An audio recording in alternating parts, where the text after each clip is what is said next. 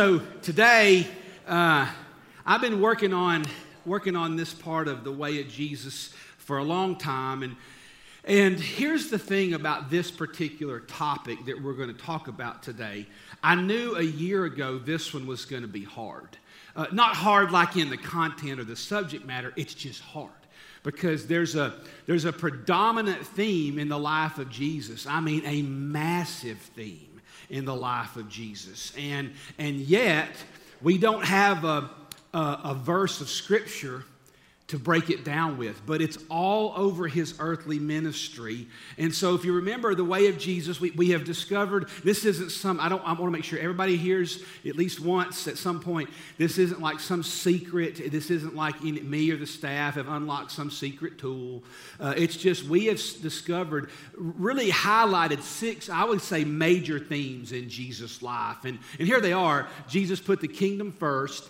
He always spoke the truth, and we're going to do sermons on each of these for, all the way into May. Uh, he, he taught us to practice the presence of God, engage my neighbor. We're going to talk about that next week.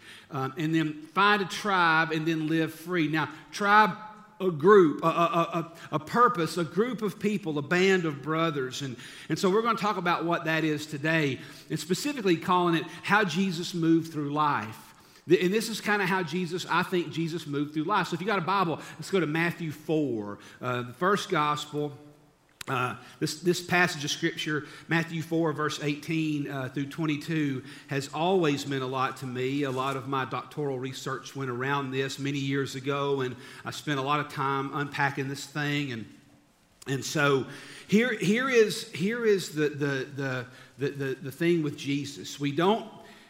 You're going to see today, um, we don't have just one passage to break down to talk about the fact that Jesus spent, think about it, you guys, Jesus spent the majority of his earthly ministry with twelve people. I mean, he really did. He spent the majority of his time with twelve people. But yet, we kind of have to piece that together. So let's, here's kind of the way it started. And I really didn't know where to, we're going to show, I'm going to show you a lot of Scripture today. Um, so if you got a pen and a piece of paper, you're going to need that to go back. But so this is the context. Jesus is just now, he's been tempted, he's been baptized, he's starting to begin his ministry. And in verse eighteen of, of the first gospel of Matthew, chapter four, verse eighteen, it says, "Now, as Jesus was walking by the Sea of Galilee, he saw two brothers, Simon, who was called Peter, and Andrew, his brother, casting a net into the sea, for they were fishermen. And he said to them, 'Follow me, I'll make you fishers of men.' And immediately they left their nets and they followed him.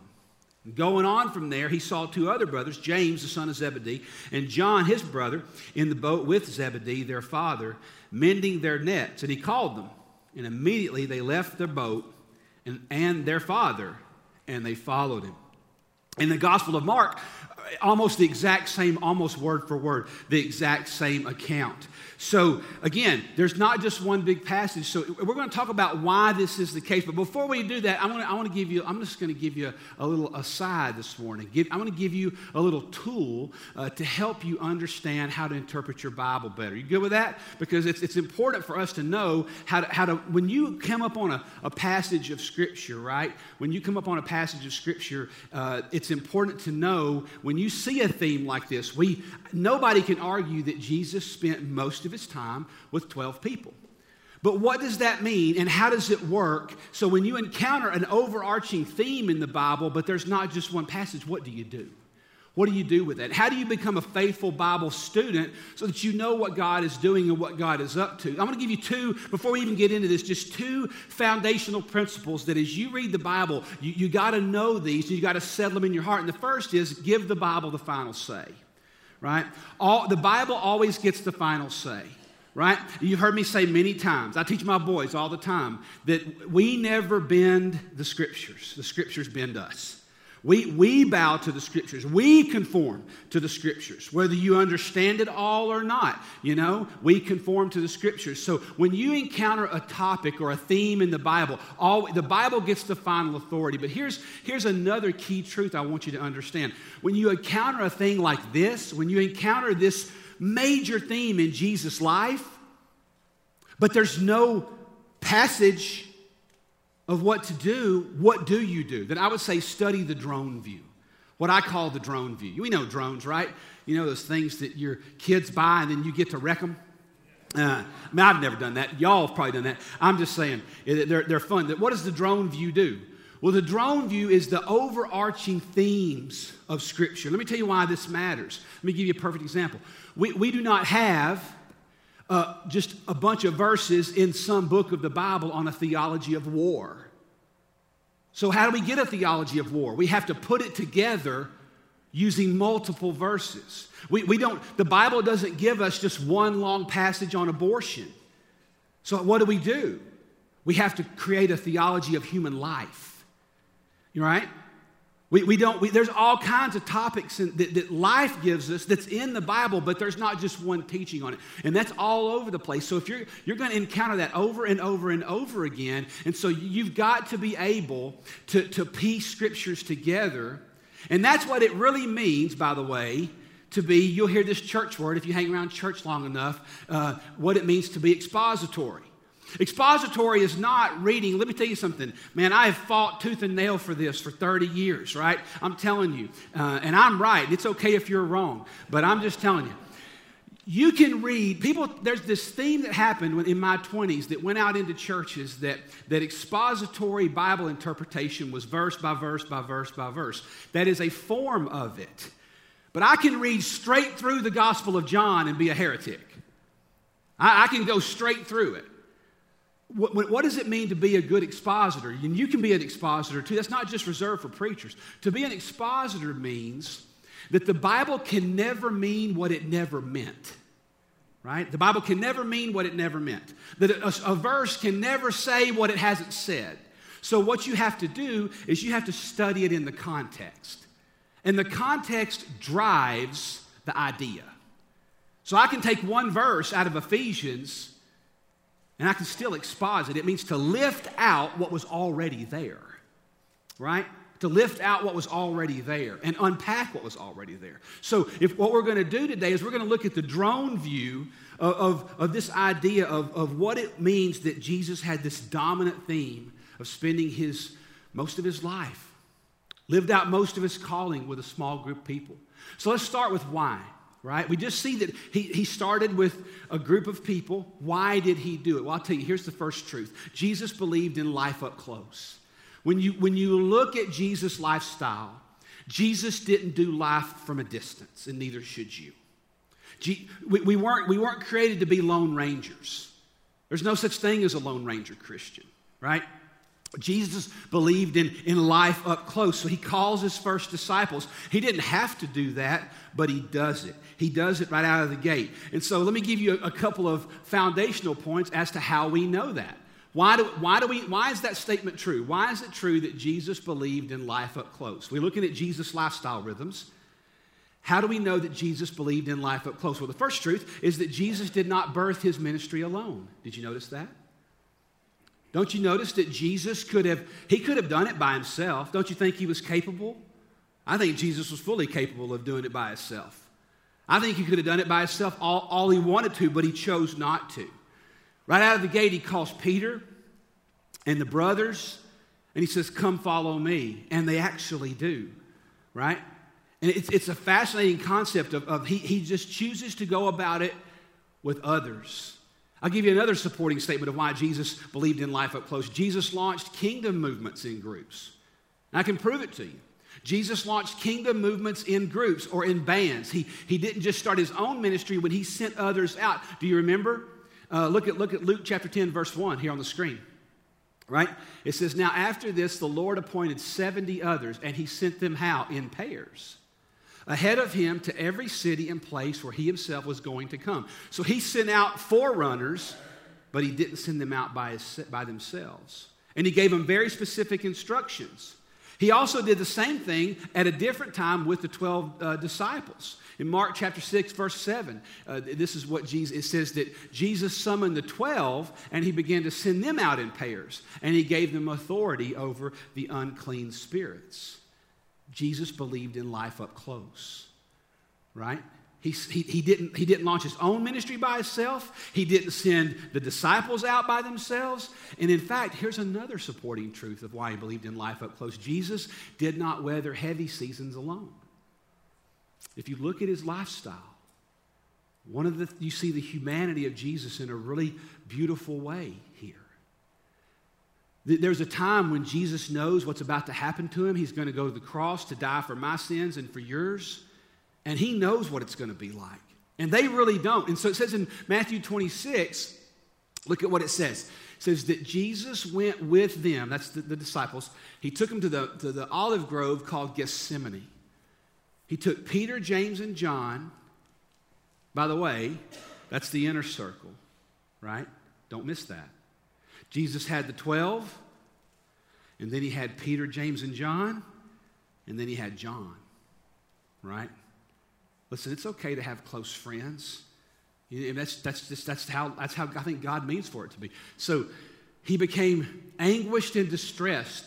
He told them, my soul is crushed with grief to the point of death. Stay here and keep watch with me. He did not go into that heavy season by himself. So you're seeing a drone view of, of how Jesus walked through. Look at what Luke twenty-two says about Jesus. And Jesus said to them, at the, you just saw it a minute ago in the video, I have earnestly desired to eat this Passover with you before I suffer. Jesus could have done it any way he wanted to do it that night. If you knew that you were about to go to the cross in a, in a few hours, what would you do? I'll tell you what Jesus did. He gathered his closest friends. He didn't do ministry alone. He believed in life up close. It's a major rhythm of how he did life. But what we also see is not only did Jesus do that, it must have been so predominant in his, in his ministry way that, he, that the early church continued it. So the early church continued with life up close, and we see this all the time, especially in the book of Acts. You see it, you see it pointed out in all of the, the letters. In Acts chapter two, verse forty-two, it's a very famous passage. Uh, theologians and seminary professors have broken this down for ages and ages and ages. It said, and all the believers, I put it on, it's a little bit small, but uh, it says, all the believers met together in one place, and they shared everything they had. They sold their property and possessions and shared the money with those in need. They worshiped together at the temple each day. They met in, so don't, just don't get mad at it's on Sundays, by the way. They did it, it sounds like seven days a week, right? So, you know, if you ever just get, oh, I got to go to church. No, you, we get to go to church, right? They went seven days a week. They worshiped together at the temple each day, met in homes for the Lord's Supper, and they shared their meals with great joy and with generosity. The early church did this. The early New Testament church lived life up close together, right? So this was a pattern of how we're supposed to live out the life of Christ. And the, the bigger question is why? Why did they do it? That, that's the question I always ask myself. Why, why is this the case? Well, you got to understand something. You really can't miss this. You, when, when you look at in, in the Sermon on the Mount, when Jesus makes his presence known, when he makes his intentions known, when he tells everybody, this is what I'm going to be about, they ask him, how do we pray? Meaning, we don't know how to pray. That's not what they're saying. We've heard you pray. How do we pray like that is what they're asking. How do we pray like that? And when Jesus started to, to teach them the model prayer, it, I, it was I, there's nowhere in, in the Bible that I see any evidence that, that the, the, the Lord's Prayer, as we say, is some vain repetition that you pay, pray like some magic thing to happen. It's a model. And if you break it down, there's a model in it. And right out of the gate, what does Jesus say? Our Father in, who is in heaven, hallowed or holy is your name. Your kingdom come, your will be done. Where? On earth as it is in heaven. You see, Jesus prayed and taught us to pray that the kingdom of God is supposed to be made manifest. It's supposed to come alive in people. That's what he did. He ushered the kingdom of God and he did it in people. Where did he send the Holy Spirit? To a building? No, into you. He sent himself into us. It's always been about that. So when you look at what he was doing, he wanted to see the kingdom come on earth as it is in heaven. Notice what he didn't say. He, he didn't say, I came to see the kingdom come in institutions. He didn't say that. Now, I didn't say that we shouldn't have great theological institutions. I didn't say, don't, don't, hear, don't, don't say something, I don't, don't read into it what I didn't say. I didn't say that church buildings are bad. I'm just telling you, Jesus didn't die for brick and mortar. Jesus died for people. He died for people because he's living inside people. So why? Why is it that Jesus has this lifestyle pattern of spending life up close? Why did the early church have a pattern of spending life up close? Well, the drone view tells us a bigger story, that God made us for one another. God made us for one another. That's the reason. Have you ever picked up on this, this, little, this little insight? Think about how creation started. In Genesis chapter two, what do we see that God did? He called everything good. Made the skies, they're good. Made the beasts, they're good. I told the water, you can only come this far, and it's good. And then he made man, and he said, oh, it's not good. It's not good that he's by himself. So right out of the gate, God creates man and woman. They were created together. Did you go, go to the very end of the Bible, to Revelation? Go to the end of the canon. And what do you see in Revelation? That God gathers all the people to themselves, and there's a great banquet feast, and everything it says, I will walk among them, and I will be their people, and they will be, they will be my people, and I will be their God. And so the Bible is literally starting and finishing with relationships. So if you don't like people, man, you are in trouble, right? I mean, seriously. Now, God's given you room. Some of you are, you know, in, insane introverts. You know, seven minutes a week with people is all you need. Right? And that's six too many minutes, right? And that's okay. Don't, don't beat yourself up for that. You know, then you got people like me, you know, that redefine extrovert, right? You know, part of my mission in life is to make quiet people really nervous. And that's what I do. And I, I work for it. I do. I, I'm, I'm, I'm not an extrovert. I'm on the bleeding edge of extrovert, right? It drives introverts bananas. So we all have room to move, but we were made for each other. God made us for each other. And all you have to do is fast forward into the New Testament. Over the summer uh, last year, I did a series called Church, and I spent weeks in the one another statements. Remember those? Forgive one another, love one another, have tolerance for one another, be easy on one another. There's all these one another, one another, one another, one another. And inside the one another's, you find a church. You find a rhythm of church, of how we're to address each other and how, how we're to, to, to treat one another. It's all in there. We're bookended by relationships. We're made for one another. And I believe that's why Jesus launched out right out of the gate with this idea. But there, another, another key truth behind that is God uses people to shape people. So if you're taking notes, write that down. Why? I ask you the question, why? Why did Jesus do this? God made us for one another, but also God uses his people to shape his people. Have you ever noticed that? You know, Jesus even said in the Sermon on the Mount, he said, what, what good is it if you love people that love you? Anybody can do that, right? You want to find a way to love people? Get amongst messed up people.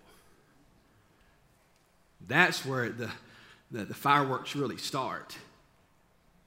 And I think that's a big part of what we do in church. You know, you got to get alongside each other. One time, uh, Winston Churchill, they, uh, the, the, the House of Commons is a very tight building in, in the U K and England, London, and And, it, and and so it's always where they have to sandwich in just like this. And so when you argue, you don't always argue across the room. Sometimes you argue right there, you know. And somebody said, we need to bu- build a bigger House of Commons. And Churchill said, oh, no. No, the fact that they know they got to come back in here tomorrow and sit right beside that person makes them work it out, right? One of the things I love about so many of you at Clearview is you've gone to church here fifteen, twenty, some of you thirty years or even more. And you haven't just gone through life together, you've gone through death together. You've gone through divorces together. You've gone through walking with one another with wayward children together. You have stories on each other and dirt on each other.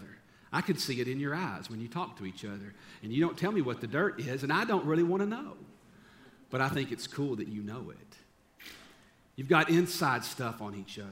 You know patterns about each other. Friends, you don't get that hopping churches. You just don't. There's something about planting yourself in a group of people and saying, I'm going to love you anyway. I'm going to walk with you anyway. And I'm going to choose to give grace when I don't understand anyway. When I started out my ministry in the my in my you know right around the age of twenty, my list of non-negotiables was about seventy-two feet long. Right? At the age of fifty, my non-negotiables are like, okay, is it heresy? Okay, no. All right then. I I think the rest of it's human nature, and let's just figure it out. I do have some non-negotiables, but that list has shrunk over time.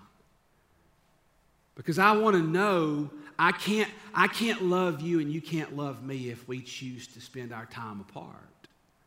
There's something about being in the people of God, and I think Jesus was on to something there, that, he, that we, we learn to love one another in, in this thing. Because I'll tell you something, friends, this is what I'm learning. Marriage taught me this, but I'm learning it the older I get. I first learned it with marriage, but I'm learning it now, even in better ways and longer ways. You know how you learn to love people? Mileage. Mileage. That's how you learn to love people. You got to go through miles together. You got to walk together through the pains and the hurts and even the disappointments. And I don't know why so many Christians look at me funny when I say things like this, but you hang around me long enough and you are going to be wildly disappointed. Y'all don't really know whether to laugh at that or not. You kind of, I can see in your, it's a, you should laugh. Because you, you, you need to, I'm not joking.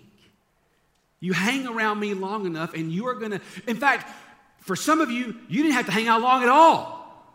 Till you saw things that I don't really like that. You know what? I see those things in you too. That goes both ways, Bubba. But that's just life. That's the way it works. Jesus got in there with twelve dudes and they figured it out. And Peter went nuts sometimes. And Jesus said, oh, come on, put the sword down, all right? And there were times that John the Baptist is like, are you really the one? Like, I mean, I was the forerunner, and I'm not really sure. And, you know, he was doubting Jesus. And Thomas says, well, I'm not going to believe anybody until I touch the hands. There are all kinds of wild personalities in that band of people. See, I think God uses all of us to shape all of us. And so I think that's why Paul was getting at that very truth in Ephesians. When Ephesians four, uh, it's on the screen there. He's, he's talking about the church, and he says, but speaking the truth in love, we are to grow up in all aspects into him who is the head, even Christ, from whom the whole body, that's the word he keeps using, body, being fit and held together by what every joint supplies according to the proper working of each individual part. Meaning, you've got a role to play. And it your role causes the growth of the body for the building up of itself in love, right? It's hard to be a calf if you don't have a knee. It's hard to be an elbow if you don't have a shoulder. It's hard to have balance if you don't have a left foot or a right one. I remember my uncle one time when I was a little boy, he lost his... Um, his little finger, and uh, it, it just, it, it was a weird accident. He was okay. It just, they ended up having to cut cut it off. And he said, you know what was so strange about that? I had, my hand was out of balance for like a year. I couldn't, it was, it literally, I had no idea the balancing act that this thing played in my life, right? It's, it's amazing how much different, that we're, that we're even in God's design when he made the human body. We work together. And then he modeled the church in that same way, that we're all working together as each point supplies the proper support. So the question with why, why did he do it? And, and I have one other question I ask in my study time of why would Jesus spend so much of his time with a group of people? And why did the early church continue that same rhythm? And, and why do we see it happening even today? Here's what it proves to me. You ready for this? This is what it proves to me. It proves that the kingdom of God is relational before it's organizational. That's what it proves to me. The kingdom of God is relational before it's organizational. Now, don't hear me say that I don't believe in organization. Well, of course I do. You have to have that. But Jesus could have formed his ministry any way he wanted. He could have set up the kingdom any way he wanted, and he chose to set it up through relationships. And you even see it in the way that the New Testament letters are written. Have you ever noticed that the New Testament letters, have you ever noticed, go, just go back and watch. Read all the introduction of the New Testament letters. And here's what you'll find. You'll never find that the New Testament letters are written to a location where a bunch of people meet. They are written to a bunch of people who meet in a location. You see the difference? The New Testament letters are not, they're written to people who gather together at different locations, most of the time houses. Do you know that famous theologians, they're way in heaven now, like Gordon Fee, actually believed that the church at Corinth was around fifty to sixty people. I mean, it feels big in your mind. Most of these were, they were house little churches, little bands, little tribes of people. The New Testament letters even speak to the fact that the, the kingdom of God was built on a relational vehicle and not a building. And I don't want you to hear me say, don't, don't hear me say that I don't believe in church buildings. Well, I do. I mean, it's a lot better in here than sitting out on a, this morning. I think there's a north wind. That's not fun. You know, it's better than sitting in the rain. I get it. But I'm telling you, the kingdom of God is first relational before it's organizational. It really is. And I think evangelicals have a lot to learn from this. And to be honest with you, if I could just for a minute, and this is just my opinion, but I'm a loud one. And I, I believe that in some ways, we've missed it here. I really do. Because I want you to look back. I've been in ministry about thirty years now. And I, in my ministry tra- trajectory has been in the age of churches and church growth and campuses and all of those things. And it's not bad and it's not good. But I want you to look at the end result. If you, if you look back at the last, let's go back to nineteen hundred.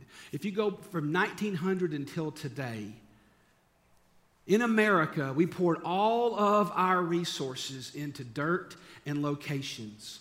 Even with mega churches, and even with mega churches, we still lost our culture. And that's a fact. We still lost our culture. It's just living. I heard one church historian one time say, I can't remember the name, but he said, America is the test case that you can be the land of a million churches and still lose your culture. That's just the truth. Did we get it wrong? No.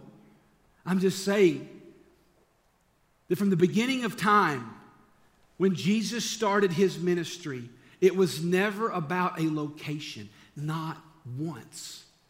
Not once. It was always about people. It was always about people. And that's why he models that right out of the gate. I don't think that Jesus ever intended that the, the church, so to speak, to look like this. That was never the idea of the church. You know what that is, don't you? That's the y'all come and listen model.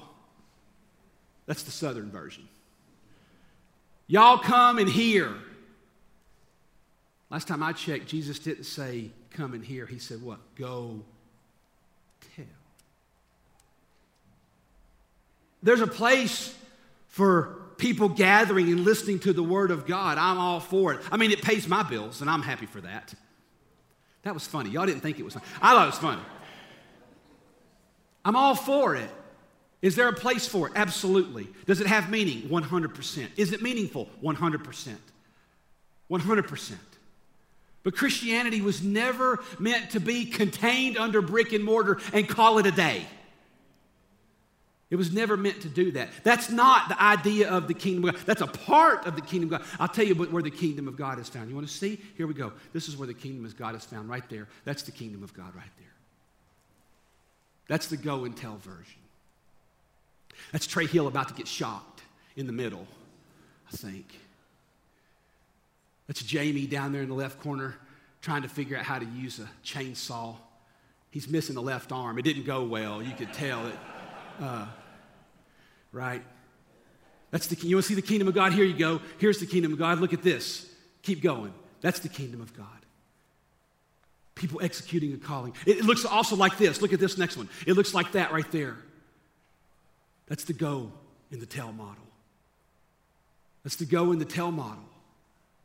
It looks a lot like, like this. It looks a lot like that. People going to people that are never, ever, ever, ever, ever going to come here. Do you, re- do you think everybody today at Meridees or First Watch has Clearview on their mind? I promise you they don't. Why would they? They don't know Jesus. Go and tell. And Jesus sent them out in bands that looked like this, that looked like people going and, and, and, and rescuing and serving and doing missions and doing all of those things together. And Jesus offered us a place in that. He chose to live life up close. And at the end of his ministry, the last thing he said to us in the flesh was this. Jesus said, he came to his disciples and he says, I have been given all authority in heaven and on earth. Therefore, go. Don't stay. Go. And make what? Disciples, not converts. Make disciples of all nations, baptizing them in the Father, Son, and the Holy Spirit. Now, this is the part of the Great Commission that, that we, we, we always tend to, to, to look right over, because Baptists and all kinds of evangelicals beyond just Baptist life, we got the go and tell part. We, we heard that part. But here's the part that we, we often tend to neglect at the very bottom. And teach these new disciples, teach them to obey all the commands that I have given you, all of them. Teach them all of them. He's given us authority. You see, there's no place in the New Testament where you can separate discipleship from relationship. It just doesn't exist. There's no place in the New Testament where you can separate discipleship from relationship. It was never designed to be institutional. It was always designed to be relational. And that's how we're going to win. That's how we're going to see the kingdom of God furthered together. And Jesus offers you a place in that. He offers you a place in the game, because you were created for a purpose, and we're here to help you find it and fulfill it. And that's why he put us all together. You know, it means a lot to us that you would come here today and be a part of who we are. It, it really does matter to us more than you might realize. Sometimes I think we underestimate the power we have to influence people. You know, if you would look around your world, you'd be amazed at how many people would receive what you have to say to them. You could be a digital missionary. You don't have to post everything on Facebook, or we're not asking you to go on your favorite social platform. But I would challenge you to look around your world. I guarantee you might have a friend, even in a different state or another part of the world. Something was said today, whether a sermon, a prayer, a song, something was said that could mean a lot to them. Man, send it to them. You'd be amazed at how much of a difference that could make.